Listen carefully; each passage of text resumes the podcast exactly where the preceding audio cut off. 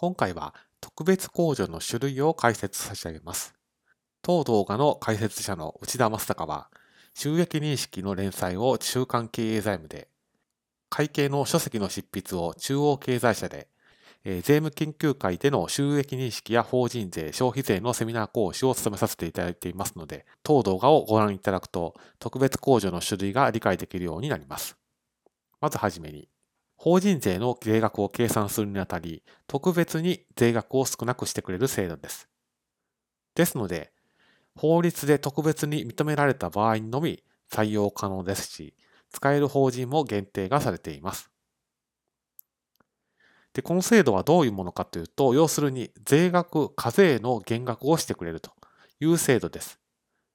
同じような名前で特別償却がありますけれども、あちらは課税の減額ではなくて、課税を繰り延べるといった効果がありますので、両者には差があります。続いて特別控除の種類ですけれども、一つ目が中小企業の投資促進税制でして、こちらについては取得価格の7%の特別控除を受けることができます。もう一つが商業、サービス、農林産業活性化税制で、こちらについては取得価格の7%の特別控除を受けることができます。ただしこちらについては例外規定もあります。もう一つが中小企業防災減災投資促進税制でして、こちらについては、え繰り留め規定はありますけれども、取得価格の7%の特別控除を受けることができます。